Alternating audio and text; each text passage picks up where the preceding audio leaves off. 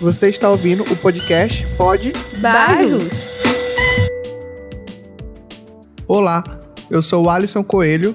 Bem-vindo ao Pod Bairros, o podcast que mergulha na essência dos bairros e das comunidades de Imperatriz, segunda maior cidade do Maranhão. Junte-se a nós enquanto exploramos histórias inspiradoras e curiosas. A cada episódio, vamos mergulhar em um bairro diferente. Vamos entrevistar moradores locais, historiadores, comerciantes e outros integrantes do local, para descobrir o que torna cada bairro único e quais os segredos escondidos, aqueles que só os moradores nativos conhecem. Oi, eu sou Luísa Amanda e se você é um amante de histórias ou apenas alguém curioso sobre os lugares onde vivemos, o Pod Bairros é perfeito para você. Acompanhe-nos em nossa jornada pelos bairros mais autênticos de Imperatriz. Prepare-se para se apaixonar pelos lugares que visitaremos e se sentir parte de cada comunidade que explorarmos. Estamos ansiosos para compartilhar com vocês as experiências, os sons e as vozes de cada bairro. E neste episódio vamos falar sobre os bairros Brasil Novo e Centro, conhecido também como Farra Velha. Junte-se a nós no Pod Bairros e embarque nas histórias curiosas das personagens Maria das Neves e Magna Oliveira, residentes do bairro Brasil Novo, e de Dona Loira, ex-proprietária de um bordel na Farra Velha. Também temos como entrevistada a historiadora Regina Célia, professora da UEMA Sul, que vai dar detalhes sobre como foi o processo de surgimento desses bairros. Com o início das obras da construção da rodovia Belém-Brasília, em 1960, Imperatriz experimentou um acelerado desenvolvimento. É nesse período que vários bairros começam a surgir, entre eles Brasil Novo e Farra Velha. Anos depois, já era considerado uma das cidades mais progressistas do país, recebendo vários imigrantes de estados diferentes. Ali foi o processo de invasão, de ocupação. Processo de falta de moradia, política de moradia. A população vai ocupando e vai buscando solução na, na situação. Agora, a Farra Velha é muito antiga, isso remonta aí à década de 60. O processo da construção da BR-010. Aí, come, aí também a gente sabe que lá era a zona de meretriz. Então, essa zona de meretriz, ela se distanciava do espaço né, ocupado pelas famílias de bem, né? O bairro Brasil Novo, que fica na região nordeste da cidade, perto do bairro Vila Cafeteira, tem aproximadamente 385 famílias e é considerado um dos mais novos da cidade. Tem apenas seis ruas e surgiu por causa de ocupações dos atuais moradores. No início, houve vários desafios a serem enfrentados. A moradora Maria das Neves diz que o bairro começou a se organizar em 1997. Muita gente porque são 380 casas. Então foi 380 famílias que foi, assim, foi morar, que foi morar, né? Que a gente chama situado nas casas. Foi cedidas 380 casas. A dificuldade era só vir para essa reunião. Não teve confusão, não teve briga, não teve nada. Não teve confusão. Não era tempo de política, né? Porque quando é tempo de política, a gente fala é política, não foi tempo de política. Uhum. Foi mesmo essa pessoa, correu atrás pela gente, que até já morreu todo mundo, né? O Tião já morreu, o Bemar também, todo mundo já morreu. Né? Correram muito atrás pra gente. Naquele tempo a pessoa dizia, dizia tem que, a pessoa paga só 120 reais que é da cooperativa, porque ele tinha que levar o dinheiro pra cooperativa, né? Uhum. Era pra pagar 120 reais. Eu, graças a Deus, nem paguei, né? Porque eu paguei 50 reais quando ele chegou. Ele falou, não, você não é pra pagar. Eu disse, mas eu já dei pra mulher. Disse, agora ela não devolve, que era entender. Ela não vai devolver, mas ele foi botou PG porque eu tinha três crianças e não tinha marido. Ele facilitava para aquelas mulheres que não tinha marido e que tinha criança, de duas a três crianças para frente, ele já facilitava para não pagar a cooperativa. Ele pegava dos outros que podia mais e pagava a cooperativa. E qual a história toda por trás desse bairro? Maria das Neves lembra que tinha muita gente sem moradia própria e então correram atrás dessa ocupação umas três vezes sem a ajuda de ninguém e acabaram sendo expulsos pela polícia até chegar um senhor chamado Sebastião, mais conhecido como Tião, que fez todo o trabalho de a Caixa Econômica Federal para tentar resolver todo o processo. Tive porque tinha muita gente, não tinha casa para morar, né? Então, muita gente correu atrás, ocupou três vezes sem a ajuda de ninguém, não conseguiu. A polícia tirou. Aí, após as três ocupações, aí veio um, um homem, o nome dele é Tião, não sei, acho que é Sebastião, chama Tião, que correu na Caixa Econômica, fez, Aí esse homem foi atrás, fez todos os trabalhos, correu atrás da Caixa Econômica. Aí veio, vinha, vinha advogado, vinha muita gente fazer reunião com a gente.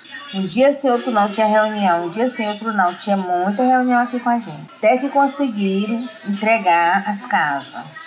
Aí eles entregaram as casas. A gente já, a gente mesmo já escolhia a casa e só entregava pra gente. Aí tinha só os papéis pra saber qual era a casa. Levou uma cooperativa também, né? Pra isso tudo teve que ter uma cooperativa. A gente conseguia essas casas. Mas deu certo, a gente conseguiu. Depois que a gente veio, já ajudado com essas pessoas, que foi com o Tião e o, e o Ademar Filhinho, uhum. Sim, a gente conseguiu ficar nas casas todo mundo. Foi assim que começou aqui no conjunto. Aí desse tempo pra cá, graças a Deus, de tempo em tempo vi uma história que um tomar, um tomar, não sei o quê, só história mesmo, né? Graças a Deus nunca veio ninguém não. Aí agora em no dia, agora de fevereiro, fez 25 anos que a gente tá aqui dentro. A moradora Magna afirma que antigamente, no bairro Brasil Novo, as ruas não eram asfaltadas e havia muito mato. Além disso, ela relata que crescer no bairro e acompanhar as mudanças e os desafios a serem enfrentados é bastante promissor porque o local está se desenvolvendo cada vez mais, agora com as ruas asfaltadas e alguns estabelecimentos comerciais. As escolas eram longe. Assim, lá o Brasil Novo ele era tipo, tinha muito mato, ao redor quase não tinha casa, né? Era, e o conjunto no meio. Até já me perdi algumas vezes, que eu não sabia a rua, né? Aí algumas vezes nós se perdia. Mas a única dificuldade era a escola, que era longe, não tinha escola no Brasil Novo. A gente brincava até tarde, não era? Até uma hora da manhã. As ruas eram tranquilas, as crianças brincavam que nem agora, não pode mais brincar na rua. A convivência de antigamente era melhor que a de hoje. A gente brincava. Menina, era um monte de criança se juntava aí, brincava do queima, pega-pega, essas coisas. Mudou foi tudo. As ruas asfaltadas, que eram tudo de barro era só aquele barro seco, agora tudo asfaltado, cheio de buraco, melhorou também. Tudo tá melhor do que antes. E se empenhar, desenvolver o Brasil Novo, ele vai para frente, sim. O bairro Farra Velha fica no centro da cidade, é um dos mais antigos. Começou a surgir nos anos de 1960, quando Imperatriz crescia e novas ruas estavam surgindo. Conforme uma matéria publicada no jornal O Progresso, uma das primeiras a serem construídas foi a Rua Souza Lima, que passou a representar um divisor histórico para o desenvolvimento da cidade, onde era possível surgir pequenas indústrias, um grande número de bares e botecos. O bairro também acabou dividindo a região em dois setores distintos, o familiar e o do pecado. Para quem não sabe, o Progresso funciona na Rua Amazonas, quase na esquina da Antônio de Miranda, no bairro Farra Velha.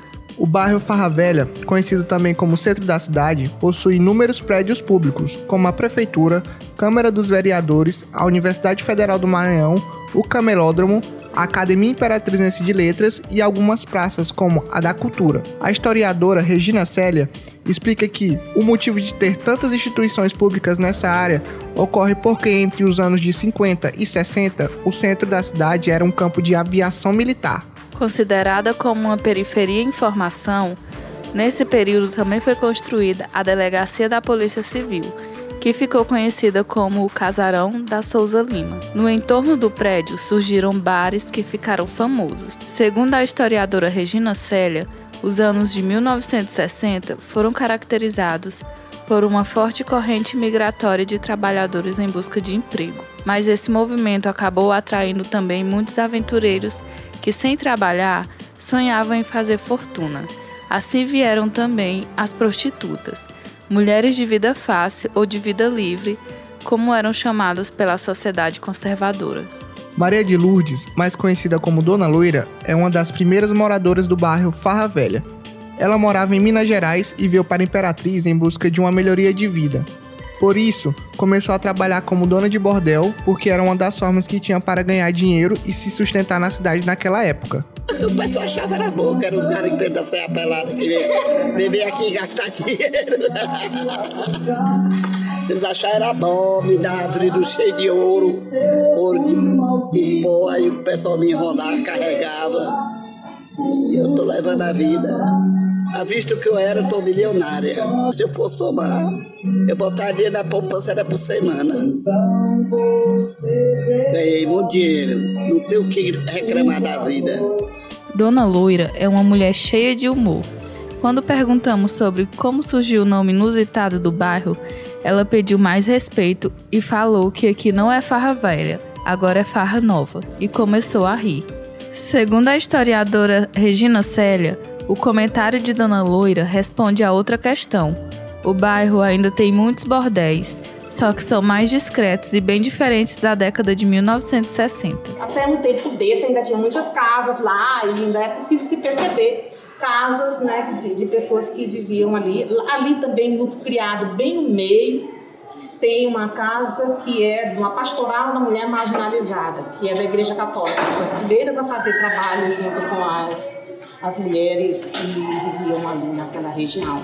Esse foi o Pod Bairros e agradecemos a participação das entrevistadas e a sua audiência. Até a próxima. O podcast Pod Bairros é um programa produzido pelos alunos no Laboratório de Rádio Jornalismo do curso de jornalismo da UFMA, Campus Imperatriz.